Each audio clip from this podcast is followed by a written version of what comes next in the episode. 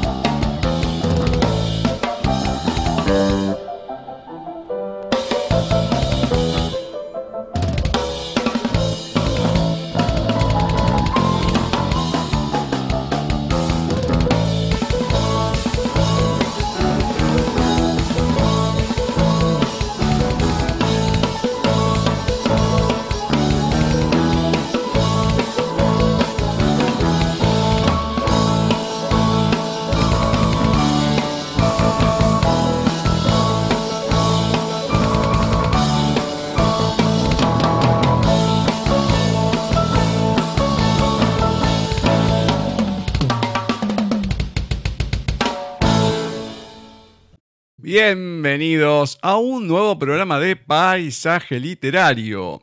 Nos encontramos en nuestra cuadragésima segunda emisión de la novena temporada 2020 por Nadie TV www.nadietv.com.ar y también nos pueden escuchar a través de nuestra página en Wix www.paisajeliterario.wixsite.com barra mi sitio. Un nuevo programa 21 de octubre de 2020 en donde vamos a agradecer en primera instancia a Ezequiel y Liz que estuvieron hoy en grandes conciertos que he vivido con el Estudio Coral de Buenos Aires y la Camerata Bariloche en el Teatro Colón, recital del 20 de agosto de 2011. En el segundo bloque vamos a tener una entrevista con un escritor español que viene de la mano de Ediciones Russer, Manuel López Rodríguez, que nos va a estar presentando El Paso de Sapsac. Contacto arroba nadietv.com.ar, tienen mail, Skype, Facebook de la radio, arroba nadietv en el Twitter. Y si se quieren comunicar con este programa, lo pueden hacer a paisajeliterario arroba nadietv.com.ar mail con ese mismo correo, nos agregan en el Skype, Gustavo Literario en nuestro perfil de Facebook, Paisaje Literario en nuestra fanpage, arroba Paisaje Literario, Twitter, arroba Paisaje Literario, Instagram y nuestra página en Wix, como ya se las mencioné al principio, www.paisajeliterario.wixsite.com barra mi sitio. Sin mayor dilación, vamos a presentar a nuestra meremérita profesora Cecilia Giorgio. Muy buenas tardes, noches, Ceci. ¿Cómo va todo por ahí? Muy bien, Gus, muy bien, por suerte, todo tranquilo. Bueno, me alegro, me alegro que así sea. Otro día hermoso de miércoles acá en Paisaje. Y tenemos mucho, pero mucho para dar a la gente. Venimos de buena música con los amigos, con y con Liz. Y bueno, y ahora empezamos a compartir, si te parece, como primera instancia, a ver qué nos tiene Flavia. Perfecto. Hola Gustavo, hola Cecilia, para todo el equipo de Paisaje Literario, muy buenas tardes. Espero que estén teniendo una buena semana ustedes y por supuesto también la audiencia del programa y nos encontramos como siempre, como cada semana en este bloque dedicado a los textos de oyentes y en esta ocasión un texto de Purificación García Díaz titulado Recuerdos encomiables. La tarde permanece dormida mientras escribo, igual que lo hacían las plantas en el patio de tía Amanda después de comer. Con el calor, las hojas se agachaban juntándose unas con otras para darse sombra. Yo, que nunca quería hacer siesta, me sentaba en el escalón mirando el silencio, observando a las gatas calladas que a duras penas atravesaban el pajar donde siempre iban a parir. A veces sentía algún que otro maullido o llanto sordo de las crías cuando tía Amanda las estrellaba desde lo alto de la tapia que quedaba enfrente del cementerio. Sería por eso que ella elegía ese lugar para sus actos heroicos. Yo me tapaba los oídos, me levantaba con espanto y salía corriendo. Detrás de mí la puerta se cerraba de golpe y los cristales parecían caerme encima. Entonces ella bajaba tranquila, cantando, como si después la vida pudiera seguir intacta. Purificación García Díaz. Dios mío, yo no lo puedo creer. Eh, terrible, terrible. Y bueno, volvimos un poquito a Ángeles Mastreta también, por la tía, digo. Claro, exacto. Sí, por las tías. Hoy justo, hará unas horitas, estaba pensando, pero es increíble, ¿eh? en una, que lo voy a escribir y después lo voy a leer acá, en mi tía Delia. Y voy a escribir algo, no como esto, obviamente, ¿no? Pero, y pensaba en ella, y pensaba en Ángeles Mastreta y mira, aparece la tía Amanda. Hmm. Increíble. Siguen las causalidades. Oh. Bueno, eh, yo también aprovecho y me decís la tía Delia, yo también tuve una tía Delia que en realidad sería mm, la única tía política que tuve. Votaba mi tía Elda eh, mi tío Héctor, que es el hermano de mi papá, y Delia, eh, la, mujer, así que... Mira, mira. Eh, falleció ya hace... Una cosa, fue un año mi vieja, un año mi tía, al otro año, bueno, como que todos los golpes vinieron juntos en ese momento, ¿no? Pero bueno. a ver, ¿cómo continuamos esto? Vamos a continuarlo de la mejor manera posible con un poema de Néstor Alonso, Las manos. Las manos nombro, su metamorfosearse en arañas, en cuencos, en intenciones agazapadas, en mariposas, en halcones, en hojas arrastradas a través del espacio. ¿Cómo las nombraría sin gestos, ya aparte de la materia? Echados a volar en resonancias de un metal innombrable, sus desplazamientos en órbitas elípticas y ademanes, graficando en el aire pájaros, tormentas, destinos. ¿Cómo nombraría yo las manos sin enumerar lo radial, sus rayos abriéndose como la cabecera del sol? Es en el reposo mientras echan raíz, en el silencio, y se tienden como gemelas existencias dormidas, desnudas e inocentes. Allí nacen los sueños de alcanzar, de acariciar, de empuñar. Puño cerrado, ¿dónde escondes la mano con su dorso y su palma, los dobleces de su origami, sus extensiones hacia el amor, sus deslices bajo los pliegues de superficies cómplices vueltas a la luz, al descampado de la mirada, al descubierto de sus líneas de la vida y la muerte, diosas de la creación o la destrucción, suelen ser otra vez animales mansos o terribles. Las manos de Néstor Alonso. Oh, y volvemos con los animales, ¿eh? O seguimos. Muy bueno. Mandamos saludos, obviamente, y gracias por dejar que, lo, que leamos estos textos, la verdad, maravilloso. que nos siga mandando, por favor, sí, que nos envíen más obviamente, textos. Obviamente. La que nos sigue mandando relatos a medida y todo, es nuestra amiga Blanca Márquez. Y aunque no lo creas, todo pasa. En la pantalla del viejo televisor, la escena se repetía en bucle en blanco y en negro. El volumen anulado le daba un toque más irreal y las bocas abiertas en grandes carcajadas reían en silencio, como en un artificioso cine mudo. La botella de Bourbon, mediada de licor ambarino, reposaba en la mesa pegajosa, junto a un vaso con un surco a juego, con el color de los ojos del bebedor, negros e hinchados. Lo vació de un trago. Un erupto con olor amargo invadió la habitación 501, que parecía morir con la luz grisácea del amanecer.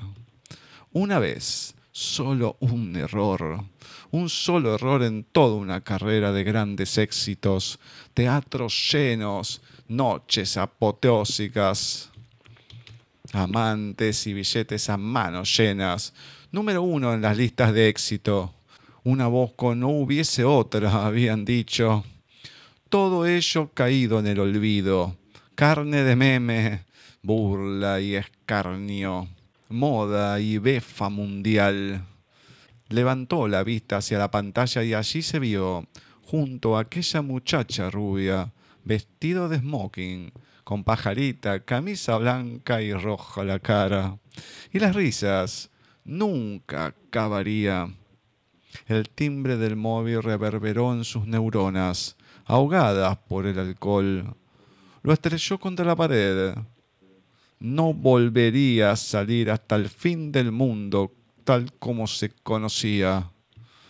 Mientras tanto, en la red social, su metedura de pata había dejado de ser viral. Ahora se hablaba de un ornitorrinco que se carcajeaba. Blanca Márquez. Muy bueno.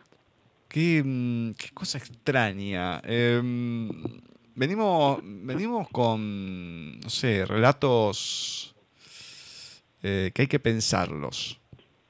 Hay que leerlos, reescucharlos y pensarlos porque me parece que hoy venimos con una profundidad un poco más de lo habitual. Puede ser. Así que Puede ser. Mm, habrá que volver a escucharlo, ya le decimos a la gente. Bien, y uno que eh, con una sola vez es más que suficiente. Alcanza y, sobra. Sí, y eso que nosotros ya lo venimos escuchando hace bastante tiempo. Ya saben, Bucay. Muy buenas tardes, noches, Molina. ¿Cómo va todo por ahí? Buenas tardes, noches, Gus. Pues todo muy bien. ¿Ustedes bien? Sí, sí, sí, todo bien, todo tranquilo. Ya por suerte sin tanto frío, aunque el invierno, ya sabemos que mucho frío no hubo, pero ya nos estamos aclimatando un poquito más, a que tenemos un mes más o menos por ahí de, de, primavera, así que bien, bien, bien, lindo, lindo. Bueno, me alegro mucho, espero que nuestros oyentes también estén bien y disfrutando de esta nueva etapa calórica que se viene. De eso seguro, ahora de lo que viene ahora, y bueno, ya eso dependerá de cada quien.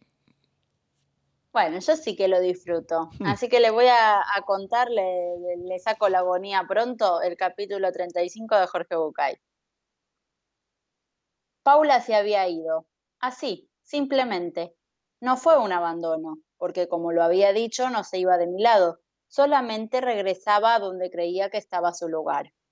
Y al irse, sin querer o a propósito, me había dejado solo. Mucho más solo que antes de su llegada y con todo el peso de una nueva decisión. Al principio estaba tan enfadado que su ausencia casi no me molestaba. Como siempre me pasaba, cuando la rabia dominaba el pensamiento, no había espacio para el dolor. Los últimos días habían estado plagados de tensión, de charlas y de discusiones, o mejor dicho, de una larga charla y una sola discusión, que a pesar de nuestro esfuerzo y de nuestro amor, no sirvió más que para separarnos. No llegamos a un acuerdo, ninguno pudo ceder, quizás porque, como el gordo decía, la pareja no se construye sobre concesiones, sino sobre acuerdos. En cierta forma, Paula lo había dicho, nuestra vida de pareja no iba a poder ser plena si se fundaba sobre la base de una elección forzada. Pero el enfado pasó y el dolor ocupó su lugar. Un dolor profundo que misteriosamente solo vivía en la casa.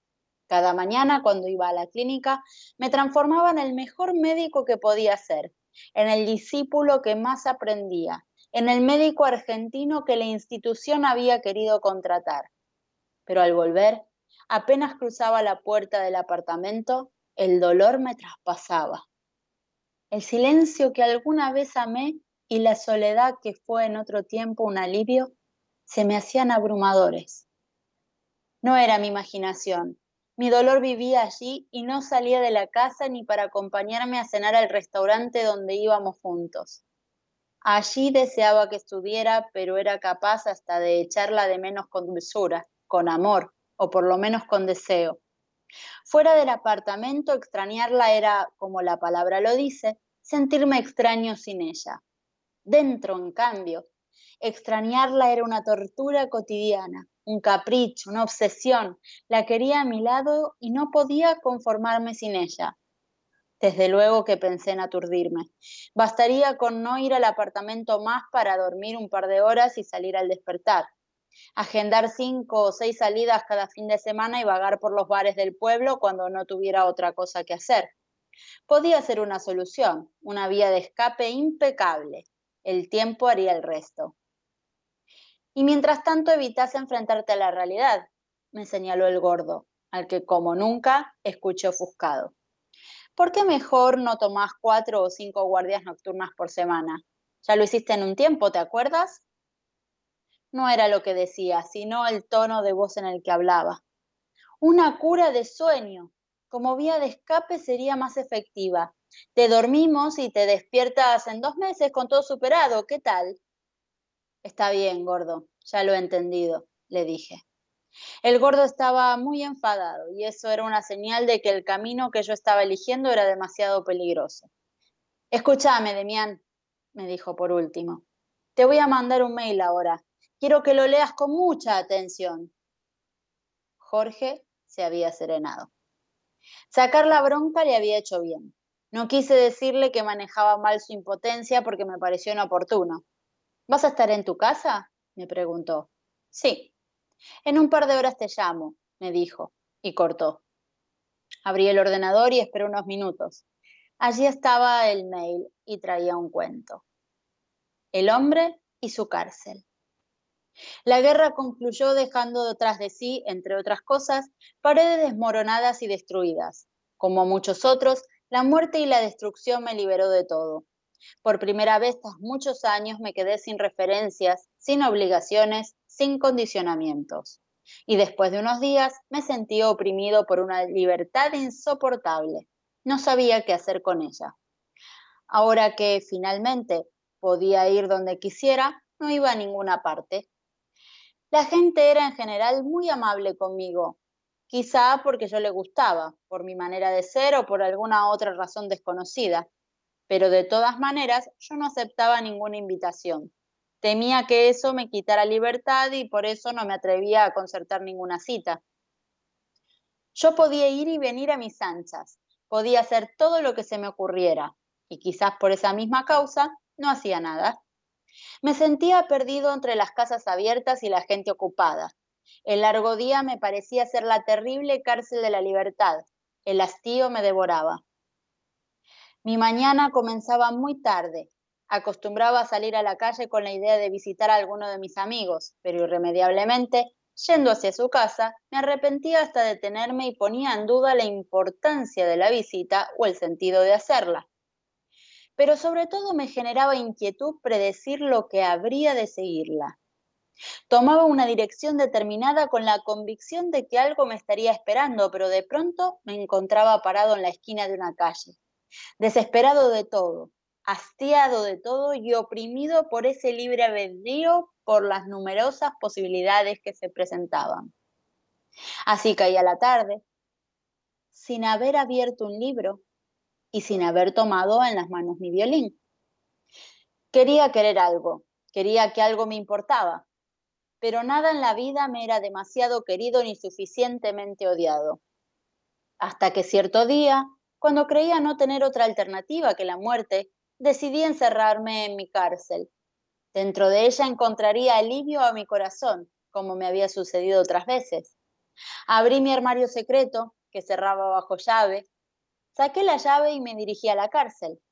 Mi cárcel se encontraba en el centro de una de las calles más animadas de la ciudad y en la puerta colgaba un cartel que anunciaba Cárcel privada, entrada prohibida a extraños. Los transeúntes no le prestaban atención, puesto que sobre muchas otras puertas de la ciudad colgaban carteles similares.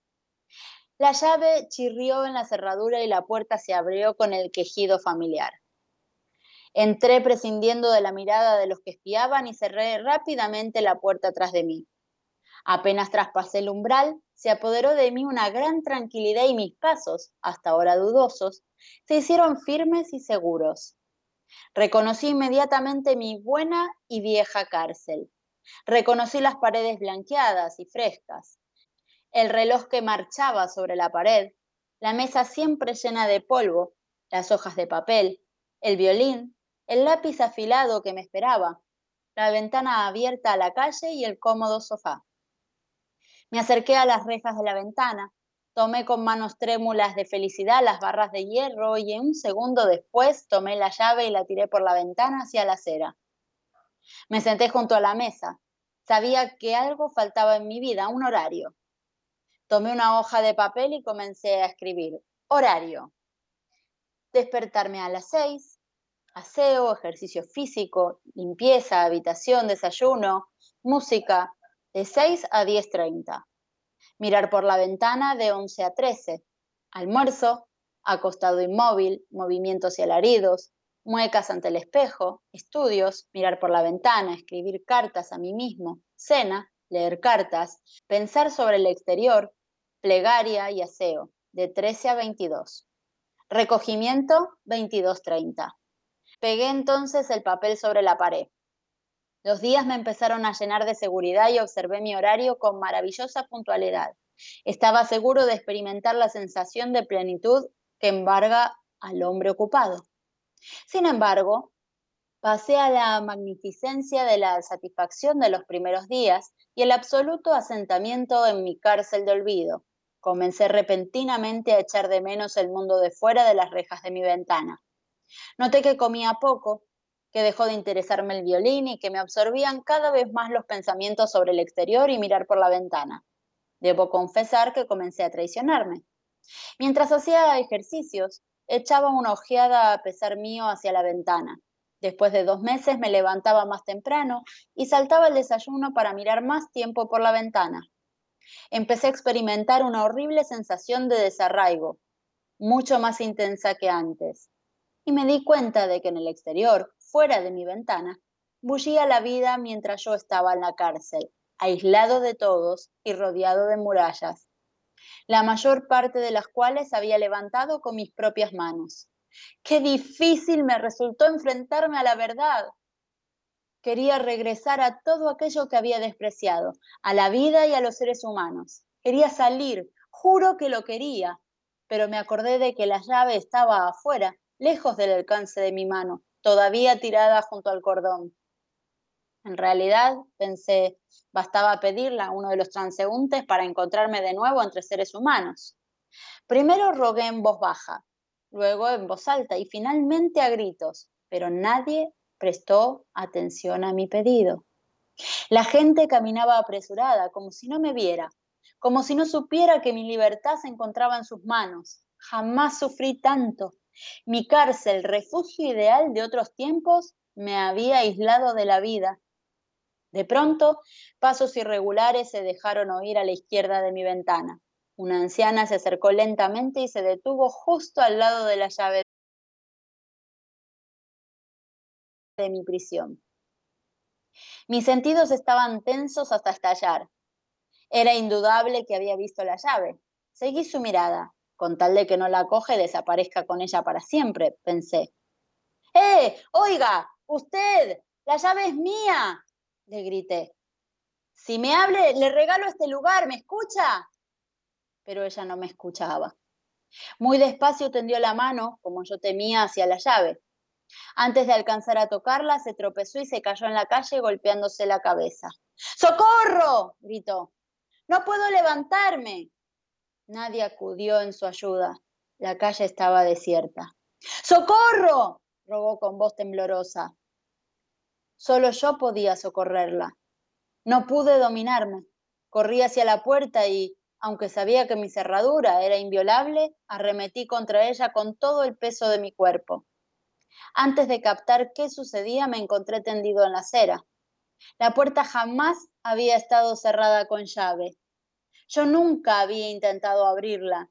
Me limité a pedir ayuda de afuera.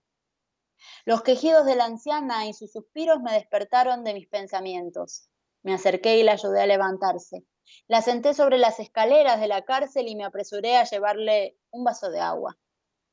Apenas hube terminado de vendar sus heridas, la anciana se recuperó. Me agradeció besándome las manos y se fue. La calle comenzó a poblarse.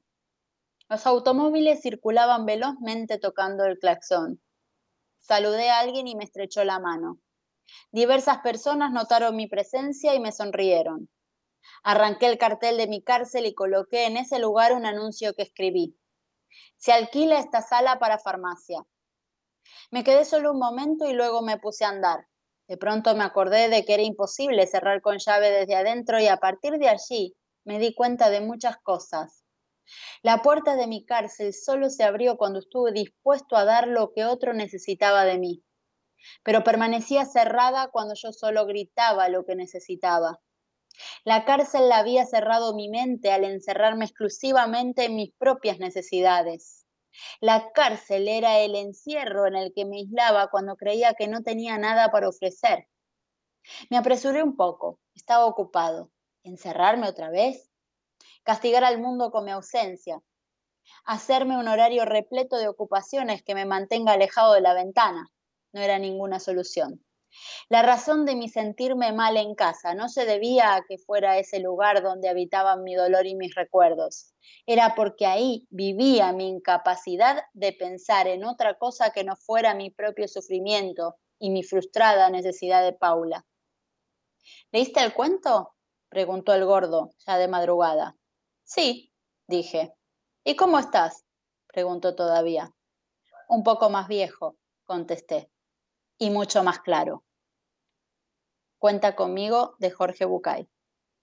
Cuánto dolor que puede haber cuando uno trata de evadir la realidad. Es una cosa que es golpearse la cabeza contra la pared. No la podés evadir. te tenés que enfrentar y hacerte cargo. Listo. Exacto, y este chiquito no se hace cargo de nada, no, me parece. No, la verdad que no. Bueno, chiquito grande ya. Una frase que me gustó, por lo menos, de, lo que es el cuento, que es, jamás sufrí tanto, mi cárcel, refugio ideal de otros tiempos, me había aislado de la vida. Está buena. Y otra, la puerta jamás había estado cerrada con llave. Yo nunca había intentado abrirla. Me limité a pedir ayuda de afuera. Y esta es la cuestión. Sí, si pasa algo, podés pedir ayuda, pero lo ideal es no autoencerrarse en uno mismo, no evadirse en lo que es la realidad y enfrentar. Y así es la única manera que uno se puede ayudar a sí mismo. No hay otra. Así que a prestar atención. Todos tenemos que prestar atención de, de autoayudarnos y no pasar más estas cosas. Pero eso es otro tema.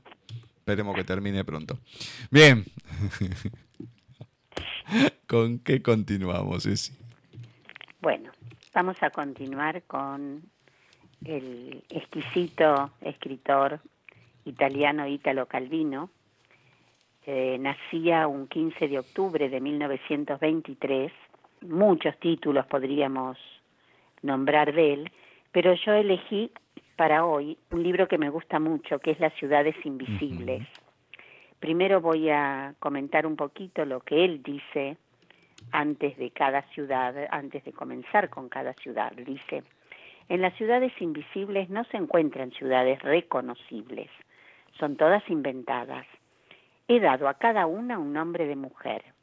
El libro consta de capítulos breves, cada uno de los cuales debería servir de punto de partida de una reflexión válida para cualquier ciudad o para la ciudad en general.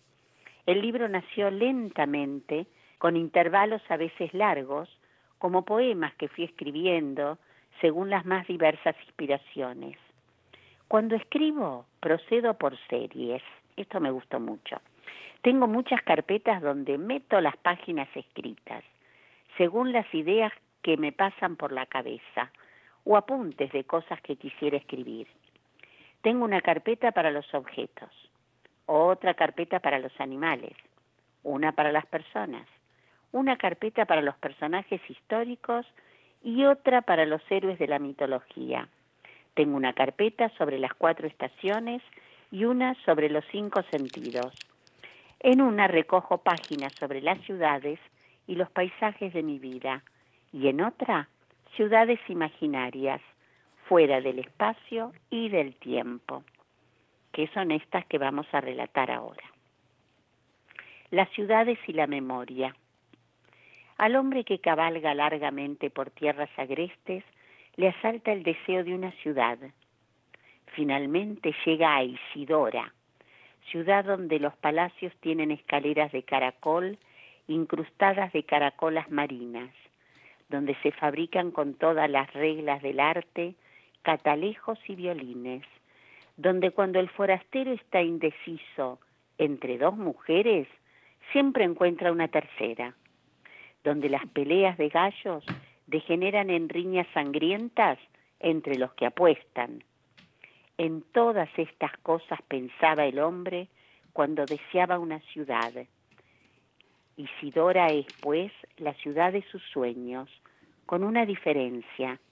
La ciudad soñada lo contenía joven, a Isidora llega edad avanzada. En la plaza hay un murete desde donde los viejos miran pasar a la juventud. El hombre está sentado en fila con ellos. Los deseos ya son recuerdos. Las ciudades y la memoria de Ítalo Calvino. Estupendo.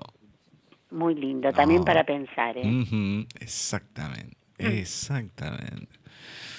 Voy ahora con un gran, gran escritor, un gran poeta, que nació un 15 de octubre de 1901. Comediógrafo y humorista español, Enrique Jardiel Poncela. Su obra está relacionada con el teatro del absurdo, tuvo muchos problemas con la censura franquista. Imposible destacar alguna de sus obras, pero por ejemplo son suyas Amor se escribe sin H, pero hubo alguna vez once mil vírgenes, Angelina o el honor de un brigadier, Los ladrones somos gente honrada y por supuesto Eloísa está debajo de un almendro. Hoy de Enrique Jardiel Poncela la mujer gato. Aquella mujer tenía unos ojos verdes como los de los gatos y eran tan iguales a los de los gatos que hasta fosforecían en la oscuridad. Qué cómodo resultaba amarla, porque gracias a las felinas propiedades de sus ojos, en la noche uno veía la hora del reloj sin tener que encender la luz. Y para leer un libro en los momentos de insomnio, tampoco hacía falta encender la luz.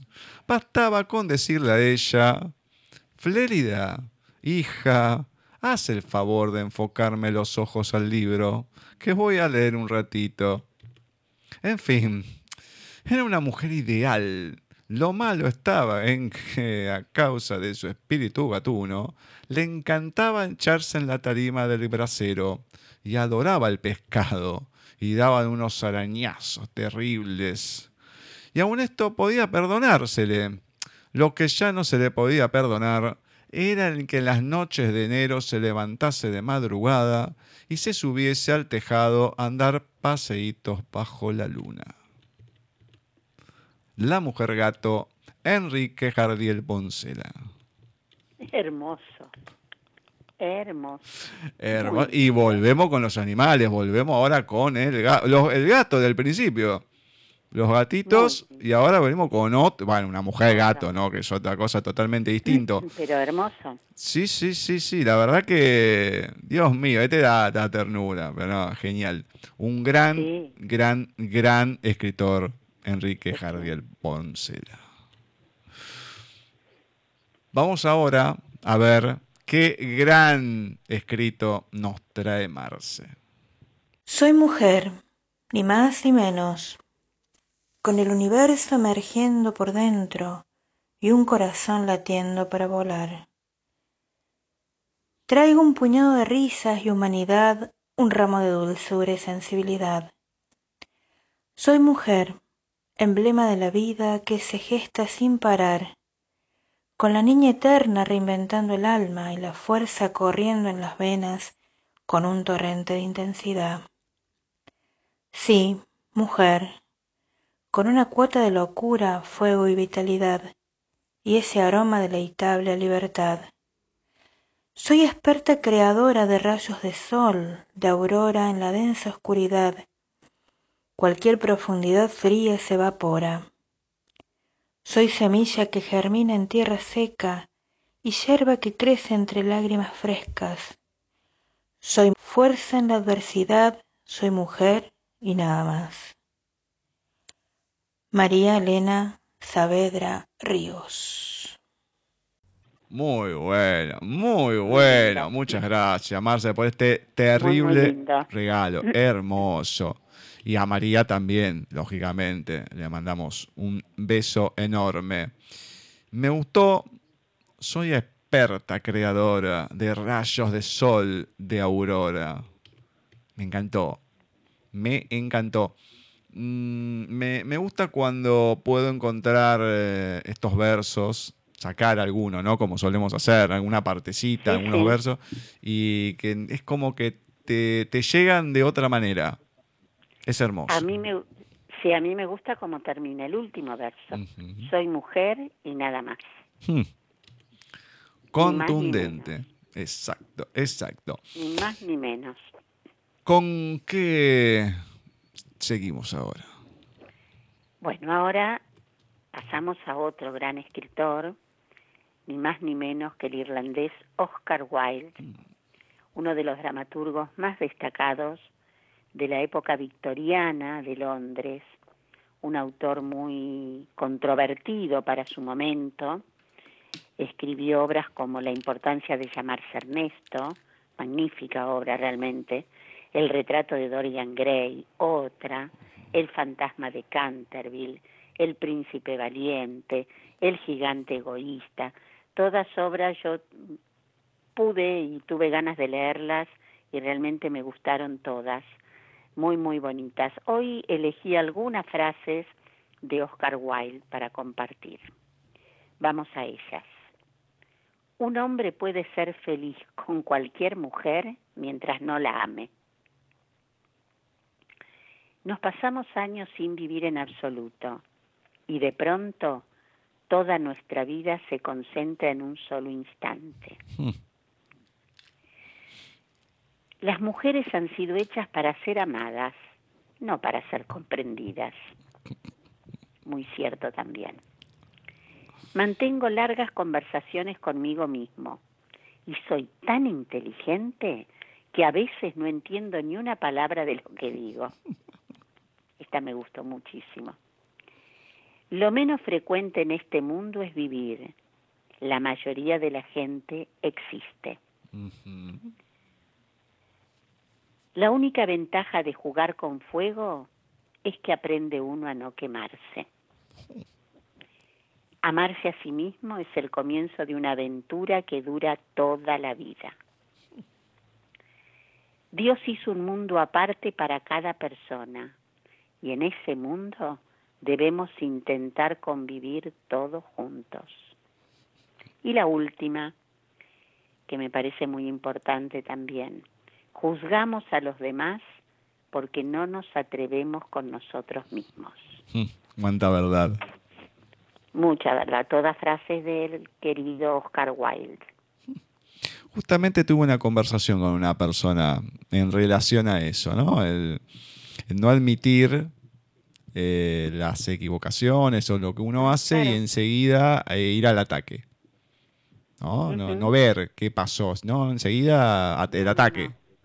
Y, a uno no le gusta escucharse, ¿eh? ver y revisar qué es lo que uno hizo o dijo. Em, yo siempre digo lo mismo, yo lo hago porque me toca editar los programas y todo y lo tengo que hacer y me doy cuenta de a veces qué pavada estoy diciendo o qué muletilla uso y demás. Y cuando pasa algo, si lo puedo revisar, digo, pero pará, ¿qué pasó?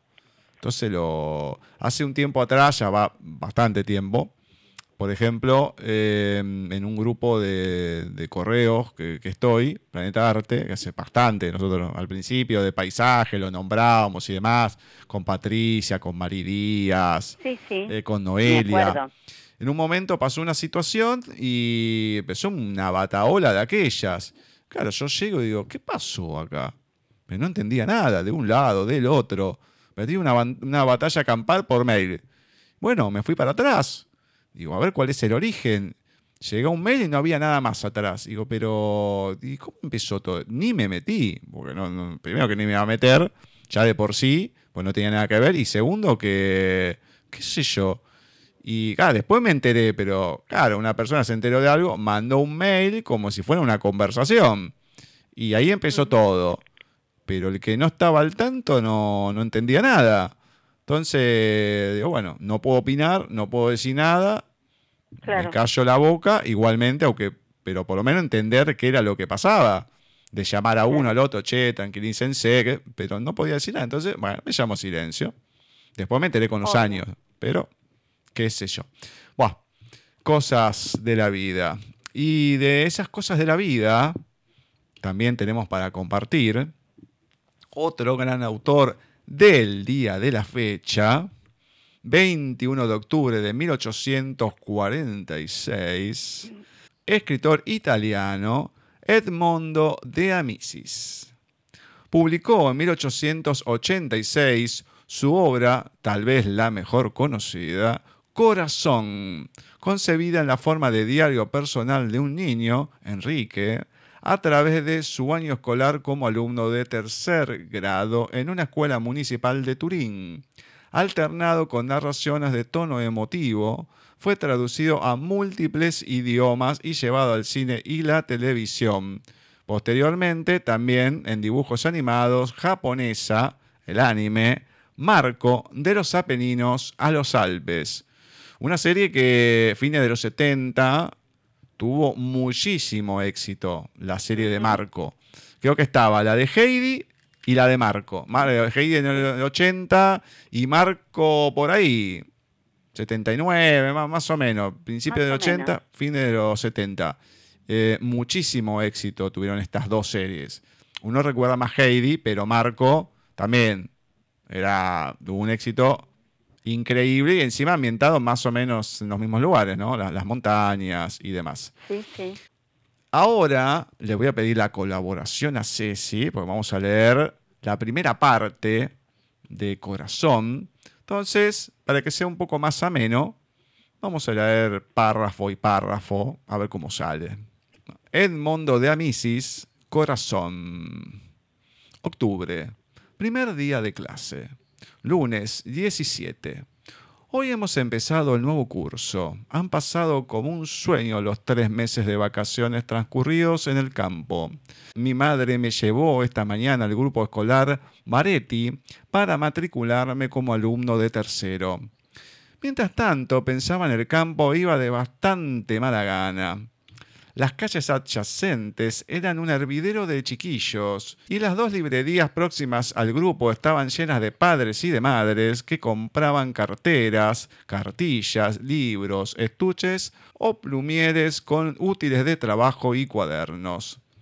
Delante de la escuela se agolpaba tanta gente que el bedel hubo de pedir la presencia de guardias municipales para que mantuviesen el orden y quedase expedita la entrada. Cerca de la puerta sentí unos golpecitos en el hombro.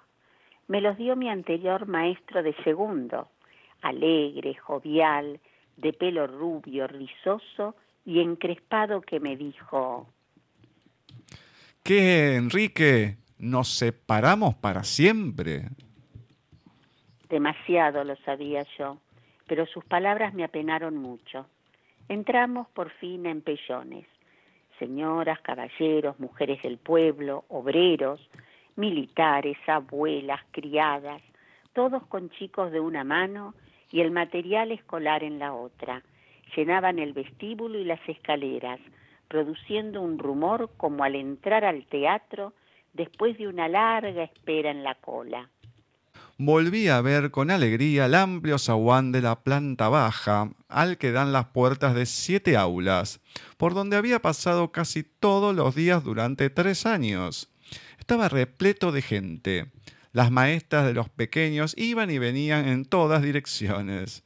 La que había sido mi profesora dos años antes me saludó desde la puerta de su clase, añadiéndome Enrique, este año vas al piso de arriba y ni siquiera te veré pasar, habló mirándome con aire entristecido.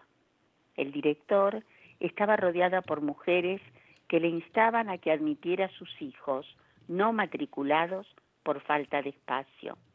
Me pareció que tenía la barba algo más canosa que el año pasado. Encontré algunos chicos más altos y fuertes que al terminar el curso. En la planta baja ya se había hecho la distribución de los escolares. Había pequeñines que no querían entrar en el aula y se encabritaban como potrillos, debiéndose forzar para que pasasen al interior. Pero algunos escapaban de los bancos que les habían asignado y otros rompían a llorar en cuanto sus padres o acompañantes se marchaban, quienes volvían para consolarlos o hacerlos sentar nuevamente. Con esto las maestras se desesperaban. Mi hermanito se quedó en la clase de la maestra del Cati y yo en la del maestro Perboni, situado en el piso principal. A las 10 todos estábamos en nuestros sitios respectivos. En mi clase éramos 54, pero apenas 15 o 16 habían sido compañeros míos el curso anterior figurando entre ellos De Rossi, el que siempre obtenía las mejores notas y acaparaba el primer premio. Pensando en los bosques y en las montañas donde me había solazado el verano, me parecía muy pequeño y triste el recinto escolar. También me acordaba con pena de mi anterior maestro, tan bueno y alegre y tan bajo que parecía uno de nosotros.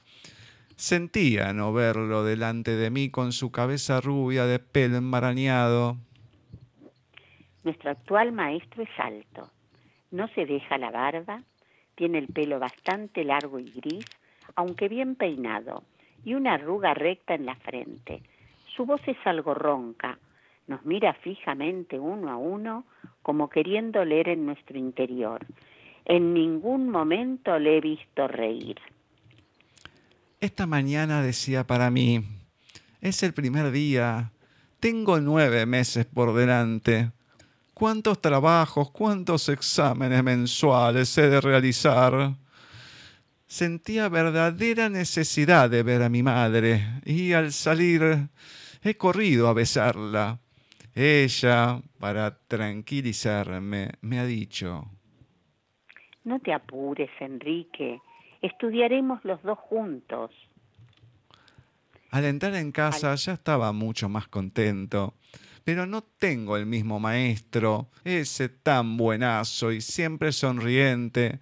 Por eso no me ha gustado de primeras la escuela tanto como antes. Veremos lo que ocurre este año. Corazón Edmondo de Amisis. Es hermoso. Es hermoso. Medio tristón, pero bueno. Es triste. Es triste. Es- Es todo, toda la novela es muy triste. Pero bueno, está muy bien escrita. Sí, sí, es un clásico, así que mm, me- no sé, por lo menos leer algo, pedacito, el comienzo, y espero que, que le pique un poco la curiosidad a la gente, quien no lo haya leído, y quien sí, bueno, que lo vuelva a leer. Lógicamente. Ahora, para seguir esta saga de lecturas y de audios, vamos con uno más de Flavia. El 20 de octubre de 1902 nacía el pianista y escritor uruguayo Felisberto Hernández, considerado como uno de los principales exponentes de la literatura fantástica de todo el idioma español. Muere el 13 de enero de 1964. Felisberto Hernández. Ojos en la oscuridad. Una noche me desperté en el silencio oscuro de mi pieza y vi en la pared empapelada de flores violetas una luz. Desde el primer instante tuve la idea de que me ocurría algo extraordinario y no me asusté. Moví los ojos hacia un lado y la mancha de luz siguió el mismo movimiento. Era una mancha parecida a la que se ve en la oscuridad cuando recién se apaga la lamparilla. Pero esta otra vez se mantenía bastante tiempo y era posible ver a través de ella. Bajé los ojos hasta la mesa y vi las botellas y los objetos míos. No me quedaba la menor duda. Aquella luz salía de mis propios ojos y se había estado desarrollando desde hacía mucho tiempo. Pasé el dorso de mi mano por delante de mi cara y vi mis dedos abiertos. Al poco tiempo sentí cansancio, la luz disminuía y yo cerré mis ojos. Después los volví a abrir para comprobar si aquello no era cierto. Me volví a convencer y tuve una sonrisa. ¿Quién en el mundo veía con sus propios ojos en la oscuridad? Cada noche yo tenía más luz. De día había llenado la pared de clavos, y en la noche colgaba objetos de vidrio o porcelana. Eran los que se veían mejor. En un pequeño ropero donde estaban grabadas mis iniciales, guardaba copas atadas del pie con un hilo, botellas con el hilo al cuello, platitos atados en el calado del borde, tacitas con letras doradas, etc. Una noche me atacó un terror que casi me lleva a la locura. Me había levantado para ver si me quedaba algo más en el ropero.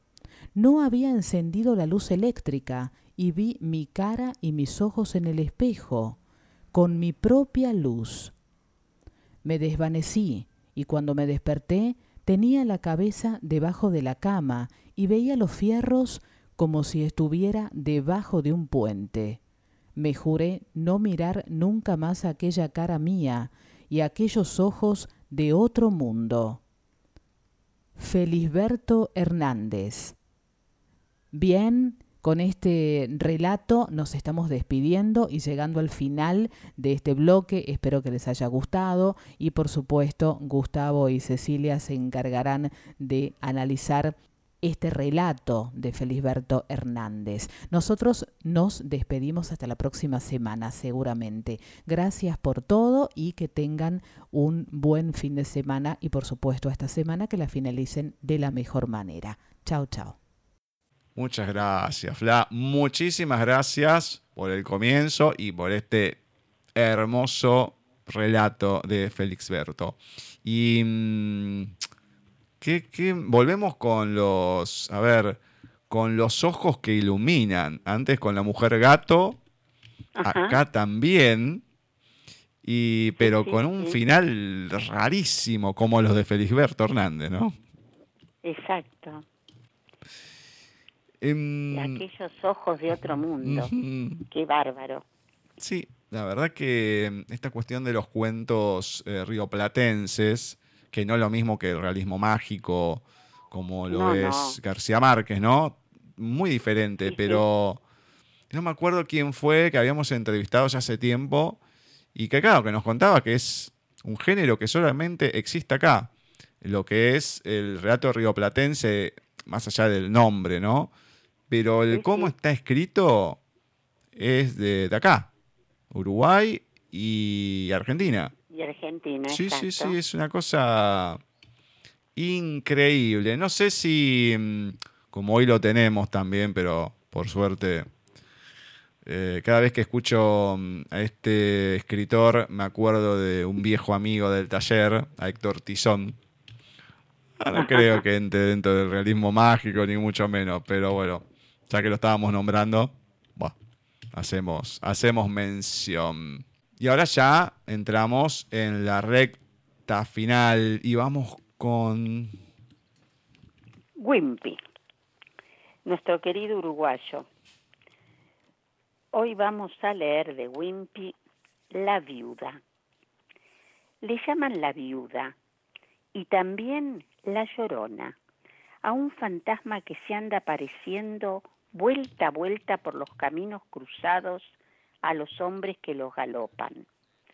La viuda siempre se presenta de noche, es alta y flaca, y en cuanto se asusta el viajero al verla, se le enanca en el caballo y ahí se le queda, prendida como un abrojo. Una ocasión estaban de proseo en el fogón de la estancia El Venteveo de Radamés Caposolo, Amiro Zampayo, Donacino Oliveira, Cornelio Zapata, Antenor Rodríguez y el viejo Lupo. Y de repente va el viejo Lupo y dice, al que se le apareció la viuda también, pero en la casa, fue los otros días a Filemón Cucaña. Está desesperado el pobre, porque todavía no se fue la indina, y va pa' una semana que la tiene ahí, haciéndole estropicio.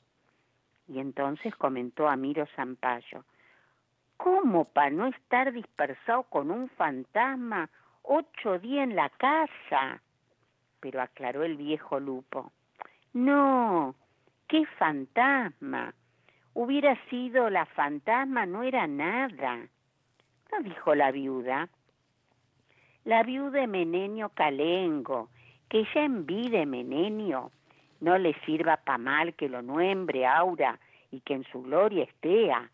Cada vez que lo veía Filemón, se hacía la que trompezaba para que el Filemón la aguantara abrazándola. La viuda de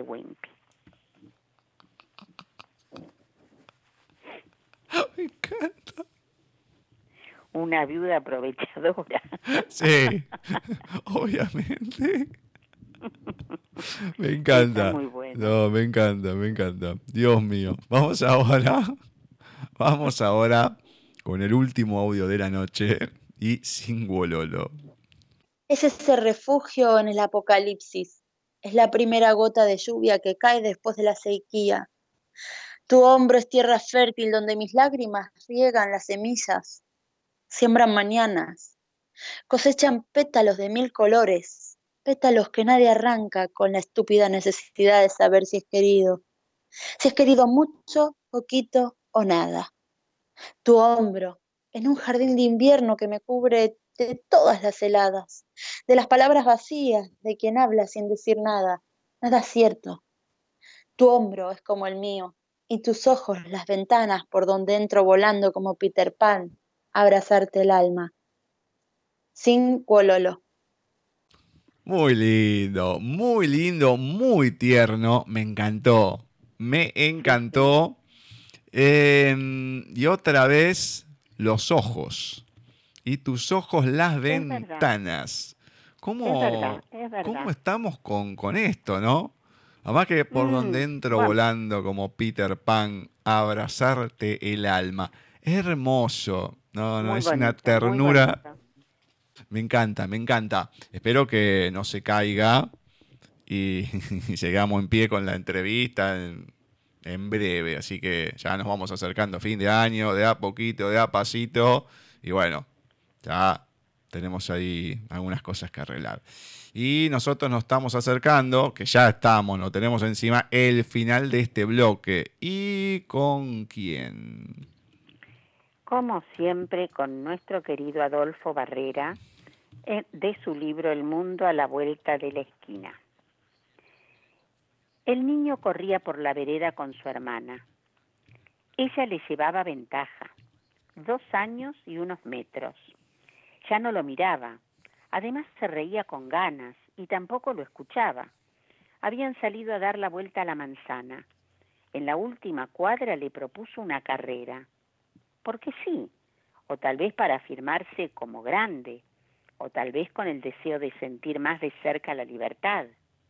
A él no le quedó más que aceptar y seguirla con su paso chiquito hasta que tropezó y se cayó. Lloraba en el suelo con la cara apoyada en el piso las lágrimas se embarraban su rostro lleno de tierra. Ella estaba llegando a la meta. Él la miraba alejarse con desesperación.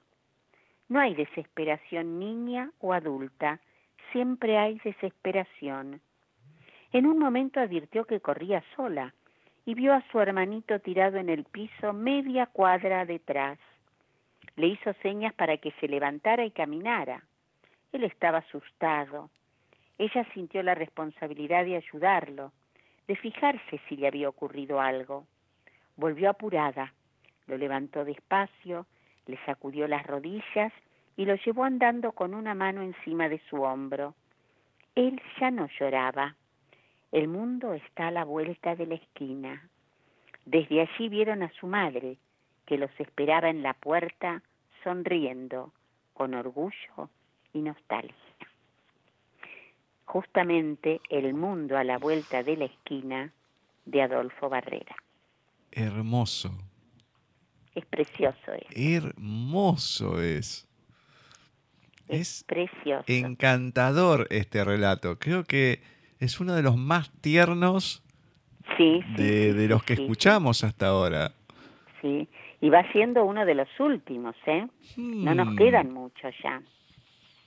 Bueno, bueno, bueno, bueno vamos a ver si... Y Adolfo, si todo sale bien, lo tenemos el primer miércoles de diciembre, o sea, ahí nomasito, tenemos cuatro cinco miércoles más.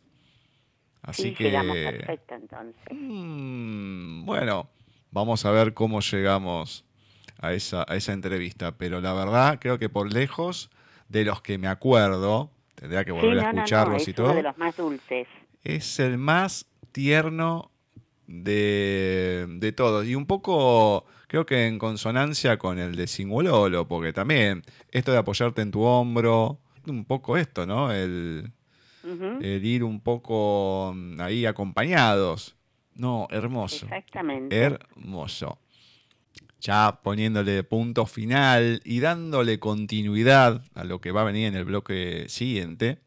Le comentamos a la gente que vamos a tener una entrevista con un escritor que viene de la mano de Ediciones Russer, Manuel López Rodríguez, que nos va a estar presentando una novela que se las trae, una novela de alto vuelo, como lo es El Paso de Sapsac.